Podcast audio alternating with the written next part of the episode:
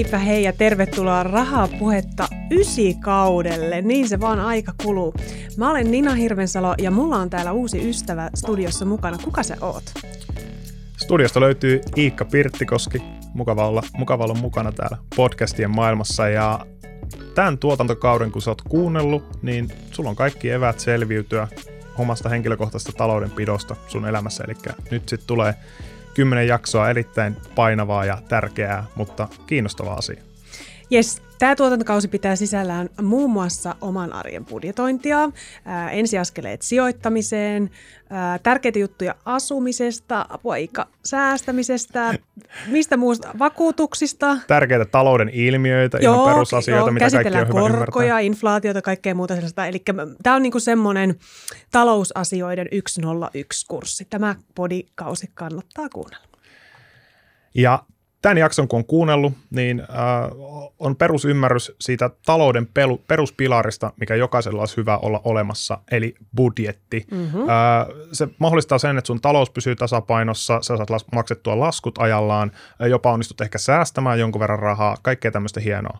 Eli jos mietitään budjettia, se on, se on painava sana siinä mielessä, missä valtioilla ja yrityksillä on budjetti, niin myös jokaisella ihmisellä olisi hyvä olla jonkunlainen budjetti omaan elämään, jokaisella kotitaloudella olisi hyvä olla budjetti. Eli ymmärrys siitä, kuinka paljon rahaa tulee sisään ja kuinka paljon sitä liikkuu ulos. Budjetti kuulostaa mun lempijutuilta siinä mielessä, että mä rakastan, eli en rakasta matematiikkaa. Siis onko budjetti puhtaasti pelkkää matematiikkaa? No budjetti on osittain matematiikkaa, mutta se on hyvin yksinkertaista semmoista, että ei, ei tarvi hirveän korkean asteen yhtälöitä tai tota, jakoja ja kertolaskujakin tarvii aika vähän, että plussalla ja miinuksella pääsee aika pitkälle. No niihin mäkin pystyn jotenkin. Äh, tota, mä, mulla on kehnohko budjetti, mutta mulla on budjetti. Itse asiassa OPlla oli säästöhaaste tuossa jossain vaiheessa, mä tein sen pohjalta budjetin. Mutta mitä mieltä sä Ikka äh, miksi jokaisella kannattaisi tämmöinen budjetti olla? No niin kuin tuossa aiemmin sanoin, niin totta kai se mahdollistaa sen, että, että laskut maksetaan ajallaan, vuokrat maksetaan ajallaan, sulle jää jotain säästöön kaupan kassalla, et yhtäkkiä huomaa, että mulla ei olekaan varaa maksaa näitä ruokaostoksia, et joudu ottamaan ylimääräisiä luottoja tai käyttämään luottokorttia arjen perusmenoihin, tämän tyyppisiä asioita. Eli varmasti nimenomaan se oman, oman arjen ja talouden hallinta on se keskeinen juttu siinä, että miksi budjetti on hyvä olla. Mm. Tämähän siis kuulostaa, tämä kuulostaa siltä, että tieto lisää tuskaa. Siis se, että kun sä näet sen totuuden siitä, että miten mulla tulee rahaa sisään, mihin mä haluaisin sitä käyttää, niin onko se silleen, että tieto lisää tuskaa budjetoinnissa? Aluksi varmasti joo, että et kun sä alat seuraamaan sitä omaa rahanmenoa, niin se saattaa tuntua aika epämiellyttävältä, mutta, mutta ehkä sitten se kääntyy aika nopeasti siihen, että se, se tietämättömyys olisikin se pahempi asia, eli siinä vaiheessa, kun sä oot oppinut seuraamaan sun taloutta, niin se tietämättömyys tuntuu paljon pahemmalta kuin se, että sä seuraat sitä. Okei, okay, joo. Tota, kun me valmistauduttiin tähän podiin, niin Iikka, sä intoilit roboteista ja tekoälystä ja jostain, niin kuin tiedät sä, oman budjetoinnin ja säästämisen automatisoinnista kaikesta tällaisesta. Mutta eikö se nyt todellisuudessa ole silleen, että ne robotit vaan vie meidän rahat ja AI niin kuin vaan huijaa meitä? Paljon pyörii, pyörii otsikoissa ja somessa tekoäly ja teknologia tällä hetkellä, mutta, mutta säästämisen ja budjetoinnin suhteen niin se on iso ystävä nimenomaan automatisointi. Eli oman talouden automatisointi mahdollistaa sen, että sun ei tarvitse itse hirveän paljon käsitellä tai miettiä sitä rahaa silloin, kun palkkapäivänä sinne tilille tulee, vaan, vaan automatisointi hoitaa aika pitkälle sun, sun arjen budjetoinnin. Aha, okei. Okay. No niin, no mutta ei tuosta varmaan tuosta automatisoinnista kannata lähteä liikkeelle. Mistä tässä budjetoinnissa kannattaa lähteä liikkeelle? No, jos miettii ylipäätänsä budjetoinnin perusajatusta, niin totta kai keskiössä on se, että sä seuraat sun tuloja ja sä seuraat sun menoja. Eli ihan tämmöinen Excel-taulukko tai joku vastaava työkalu on, on tosi hyvä siihen, että sä lähdet kirjaamaan sun, sun tulot ylös, sun menot ylös. Ja ennen kuin kaikki alkaa nyt rakentaa itselle jotain hienoa... Niin, mä hienoa, sille, että kyllä, Excel-taulukko.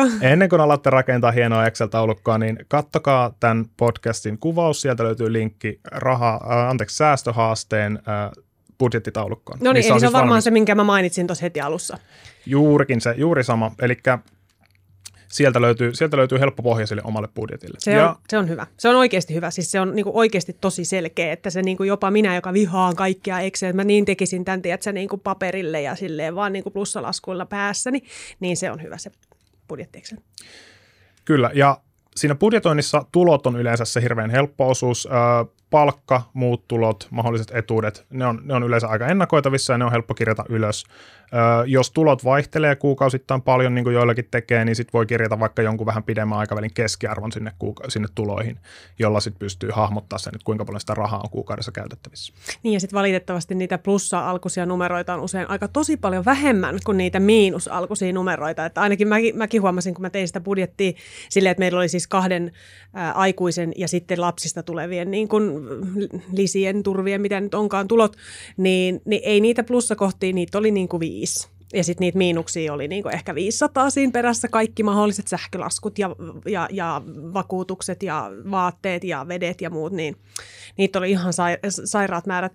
Mä sitä mietin, että et, tämä on varmaan sellainen, mikä kannattaa ottaa huomioon, että jos sulla on palkkatulot, niin sulla on työsopimuksessa tietty summa. Se on usein joku aika kaunis pyöreä summa, missä on varmaan niin kuin se päättyy pariin nollaan tai joku tämmöinen vaikka niin kuin kolme nolla nolla nolla on se, mitä sun työsopparis lukee. Mutta tämähän ei ole varmaan se, mikä kannattaa sen budjettiin laittaa. Just näin, eli idea on se, että seurataan nimenomaan niitä nettotuloja. Siitä sun palkastahan lähtee totta kai ennakonpidätykset ja verot YMS. Eli se, mitä sulle tulee tilille, se sun nettotulo on se, millä on merkitystä budjetoinnin kannalta, koska se on se raha, mitä sulla on käytettävissä. Konkreettisesti Kyllä. just näin. Okei, no niin, nyt me tiedetään se, eli se 300 ei nyt ollut se nettotulo. Sovitaan, että siellä on vaikka 2190 on tulossa nyt sinne tilille. Mitä sitten? Mitä me sitten? No sitten tulee ehkä se vähän ikävämpi osuus, että, että sitten aletaan kirjaamaan kun sulla on, sulla on kirjattu ne sun omat tulot, niin sit sä alat kirjaamaan niitä sun omia menoja. Eli sä alat oikeasti perkaamaan sitä sun tilitapahtumia. Mihin, oikeasti? Ihan oikeasti alat perkaamaan niitä, että mihin sulla kuukausittain menee se raha. Montako takeaway kahvikuppia oot sieltä ostanut. Totta kai ei kannata ehkä lähteä liikkeelle niistä kaikista pienimmistä summista, vaan nimenomaan lähdetään liikkeelle tämmöisistä toistuvista kuluista, vuokrat, nettilaskut, puhelinlaskut, sähkölaskut. Sä lähdet kirjaamaan tämmöisiä isoja toistuvia kuluja ihan aluksi ylös, jotta sä saat käsityksen siitä, että kuinka paljon sulla menee tämmöisiin elämän pakollisiin pakollisiin menoihin sitä rahaa. Niin, siis ne on ikään kuin ne, ne, niin kuin ne isot jutut ja sitten oikeastaan kaikki nuo kahvikupit ja muut, nehän on vähän niin kuin semmoista ekstraa, että ne on niin kuin se, mistä aletaan ottaa pois siinä kohtaa, kun sä huomaat, että kaikki ne isot kulut onkin niin kuin täyttänyt jo sen, mitä sulla oli se 2190 ylipäänsä käytettävissä. Mutta niin kuin oikeasti, että sitten vaan niin kuin mennään katsomaan niitä tilitapahtumia, että mihin nämä rahat täällä menee. Just näin, ja, ja varsinkin näitä pienempiä kuluja, niitä saattaa olla hirveän paljon, niin voi olla hyvä ryhmittää niitä jo, joten, jollain tavalla, että sulla on ruokaostokset, sulla on kahvilat, sulla on vaateostokset, sulla on tämän tyyppistä asiat. Sä ryhmität sen, että sun on helpompi hahmottaa sitä, että kuinka paljon sulla menee mihinkin rahaa. Mutta joku ruokaostoksethan, nehän saattaa niinku kuukauden aikana vaihdella aika paljon, niin sitten saattaa vuoden aikojenkin mukaan vaihdella, kun sä mietit, että mitä kurkku maksaa kesäkuussa versus tammikuussa. Miten, se, niinku, miten sä sitä otat huomioon? No totta kai, tämän takia sulla on se budjetti, sä voit miettiä etukäteen, sit kun sä oot selvittänyt sun, sun tulot, pakolliset menot, niin sä voit miettiä, että antaa itsellesi tavoitteen, että kuinka paljon rahaa sulla on käytettävissä ruokaan vaikka kuukaudessa. Montako kurkkua pyr- voin ostaa? Montako kurkkua. Niin. Sä voit ostaa tammikuussa vähemmän kurkkuja kuin kesäkuussa. Mm. Että kyllä, se, kyllä se ihan elämän realiteetit on sellaisia. Onneksi perunaa halpaa niin kuin vuoden ajasta riippumatta? Paitsi, paitsi alku, alkukesästä. Siis se on ihan, no nyt mä menen ihan, siis sori, mutta ehkä tämä on myös semmoinen, tiedätkö, budjetointijuttu. Mä rakastan varhaisperunoita ja, ja sitten kun ne tälle kesäkuun alussa, niin ne maksaa jotain, tiedätkö, mä ostan kymmenen varhaisperunaa, maksaa viisi euroa. Sitten siinä on niinku semmoinen, että tulee, että onko tässä mitään järkeä, että mä käytän viisi euroa tällaiseen. Ja sitten samalla hinnalla, jos mä käyttäisin viisi euroa, tiedätkö, johonkin jauhoisiin Annabelloihin, en mä tiedä, onko sellaisia olemassakaan, niin sitten mä saisin niitä niinku viisi kiloa. Mutta tämäkin on ehkä taas semmoinen, semmoinen, niin kuin, että mihin mä käytän ne mun rahani. Että syönkö mä niin kuin, niitä pieniä mukuloita ihan hirveän vähän ja sitten ei lähde nälkä, vai syönkö mä niin kuin viisi kiloa sitä. No okei, okay, perun ei kannata syödä viittä kiloa. Nyt meni vähän. Okei, okay, okay, nyt meillä on siis siinä Excelissä nämä mun kurkut ja nämä mun perunat ja, ja ne mun nettotulot. Ää, mitä sitten? Mit, mitä siinä listalla, mitä mä teen tällä listalla? No hyvä lähtökohta on se, että sä jaat sun tulot äh, tämmöisiin pakollisiin menoihin – ei-pakollisiin, mutta tärkeisiin menoihin ja sitten ei-pakollisiin ja ei-tärkeisiin menoihin. Et sillä pakollisia, pakollisia kustannuksia esimerkiksi asuminen, sähkö, puhelin, ruoka, tämän tyyppiset asiat, jollekin se on auto. Ää, ei pakollisia, mutta tärkeitä on vaikkapa harrastuksen kustannukset. Sä pääst liikkumaan ja harrastaa. Se on, se on hirveän tärkeä asia myös ei-pakollisia tärkeitä on sitten ne takeaway-kahvit ja uudet perunat ja tota, mm. sä, nyt, sä mun uusia perunat. Ra- ravintolassa syömiset ja turhat vaateostokset, tämmöiset asiat, mitkä, on, mitkä karsimaan, mitkä sä pystyt kohtuu helposti karsimaan mm. myös sun elämästä pois. Joo, mutta ruokaa ei voi siis sinänsä kokonaisuudessaan karsia, että kyllähän se pitää siinä budjetoinnissa sit ottaa huomioon. Sitten vaan täytyy just miettiä, että, että mihin mä sen mun ruokarahani oikein käytän. En ehkä sitten niihin varhaisperunoihin. Tästä tuli nyt mun kantava teema tässä jaksossa, huomaat nämä perunat ja kurkut. Okei, okay. no sitten mä heitän arvauksen. Eli sitten jossain vaiheessa pitää alkaa karsimaan niitä kuluja. Että sitten tulee, niinku, että sit kun se todellisuus niinku iskee, tai, tai toki voihan se olla, että sä elät niin ihanassa tila- ti- tilanteessa, että sä oot tehnyt sen sun budjetin ja toteat, että hei, mullahan on rahaa ostaa niitä perunoita ja näin edespäin, mutta to, varmaan aika monella ei sitten kuitenkaan ole semmoiseen hassuttelun määränsä enempää. Just, just näin, ja siis sitä pitää olla myös jonkun verran. Totta kai elämässä pitää olla niitä pieniä, pieniä nautintoja ja pieniä asioita, mutta niihin pitää käyttää sitten kohtuullinen määrä, omaan budjettiin sopiva määrä rahaa. Eli nimenomaan sieltä ei-tärkeistä ei tärkeistä, ei pakollisista menoista on helppo lähteä karsimaan sitten, kun sitä budjettia joutuu jonkun verran viilaamaan. Okei, nyt mennään äh, tilanteeseen, missä mun tililleni on mätkähtänyt se 2190 euroa, joka on siis se mun brutto, netto, kumpi se netto. on? Netto. Vitsi, mä oon huono näissä. Okei, mun nettotulo, niin Susan Orfiski, joka on meidän kolmas juontaja, se tietää, että mä sekoilen netto- ja bruttotulon kanssa aina. Okei, äh, tilille on tullut summa, bling, mitä nyt tapahtuu? No nyt, nyt, nyt päästään siihen mun lemppariosuuteen, mistä säkin mainitsit siinä alussa, eli siitä automatisoinnista. Eli ne robotit, jotka vie meidän Eli rahat. nyt robotit vie meidän rahat. Eli äh, ajattelen niin, että, tai mä tykkään itse ajatella niin, että mitä vähemmän mä joudun olemaan tekemisissä sen rahan kanssa, niin sitä parempi. Eli mä automatisoin kaiken, mitä mä pystyn. Ja ensimmäinen asia, minkä mä automatisoin, on säästäminen. Kun mä oon selvittänyt, että minkä verran mä tiedän, että mun, mun äh, arjen menot on, mun tulot on, niin mä haluan säästää siitä jonkun osan. Ja joka kuukausi mulla menee säästöön tietty osa sitä rahasta heti, kun se palkkapäivänä tulee tilille. Mä en edes käy sillä verkkopankissa itse katsomassa sitä, Niin se kun on se on, se on, hävinnyt, se on kadonnut jo se raha. You never had it. Joo, mä en, mä en ole ikinä omistanut edes sitä rahaa. Eli se on semmoinen periaate, minkä mä oon kokenut itse tosi hyödylliseksi, että maksa ensin itsellesi. Säästä, säästä sillä tavalla, kun on sulle sopivaa, mutta säästä. Okay. Ja tämä on nimenomaan kaikista helpointa sillä tavalla, että sun ei tarvitse ikinä manuaalisti käydä sitä siirtämässä, vaan se siirtyy itsestään sieltä.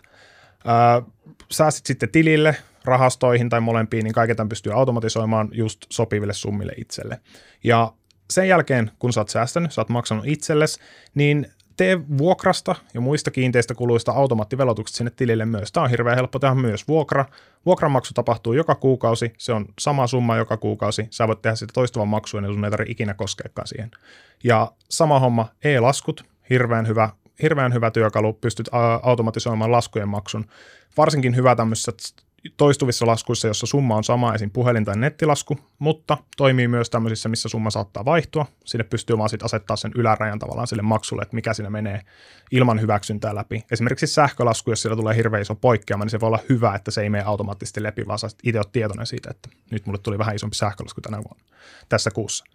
Mutta automatisoi kaikki, mitä pystyy. Niin, siis vuokrien, laskujen, lainojen maksaminen on ihan sairaan tylsää puuhaa. Ja sitten jos käy silleen niin kuin itselleni silloin, kun asuin vuokralla, niin mä kyllä myönnän, että mä aina ajoittain unohdin maksaa sen vuokran. Niin siitä tulee aikamoinen lisäkulu, sit kun se menee vaikka johonkin perintään. Että sitten sit alkaa tulla, niin kuin se alkaa juoksea aika nopsaa aika paljon enemmän rahaa. Että kyllä se automatisointi sillä on pointtinsa.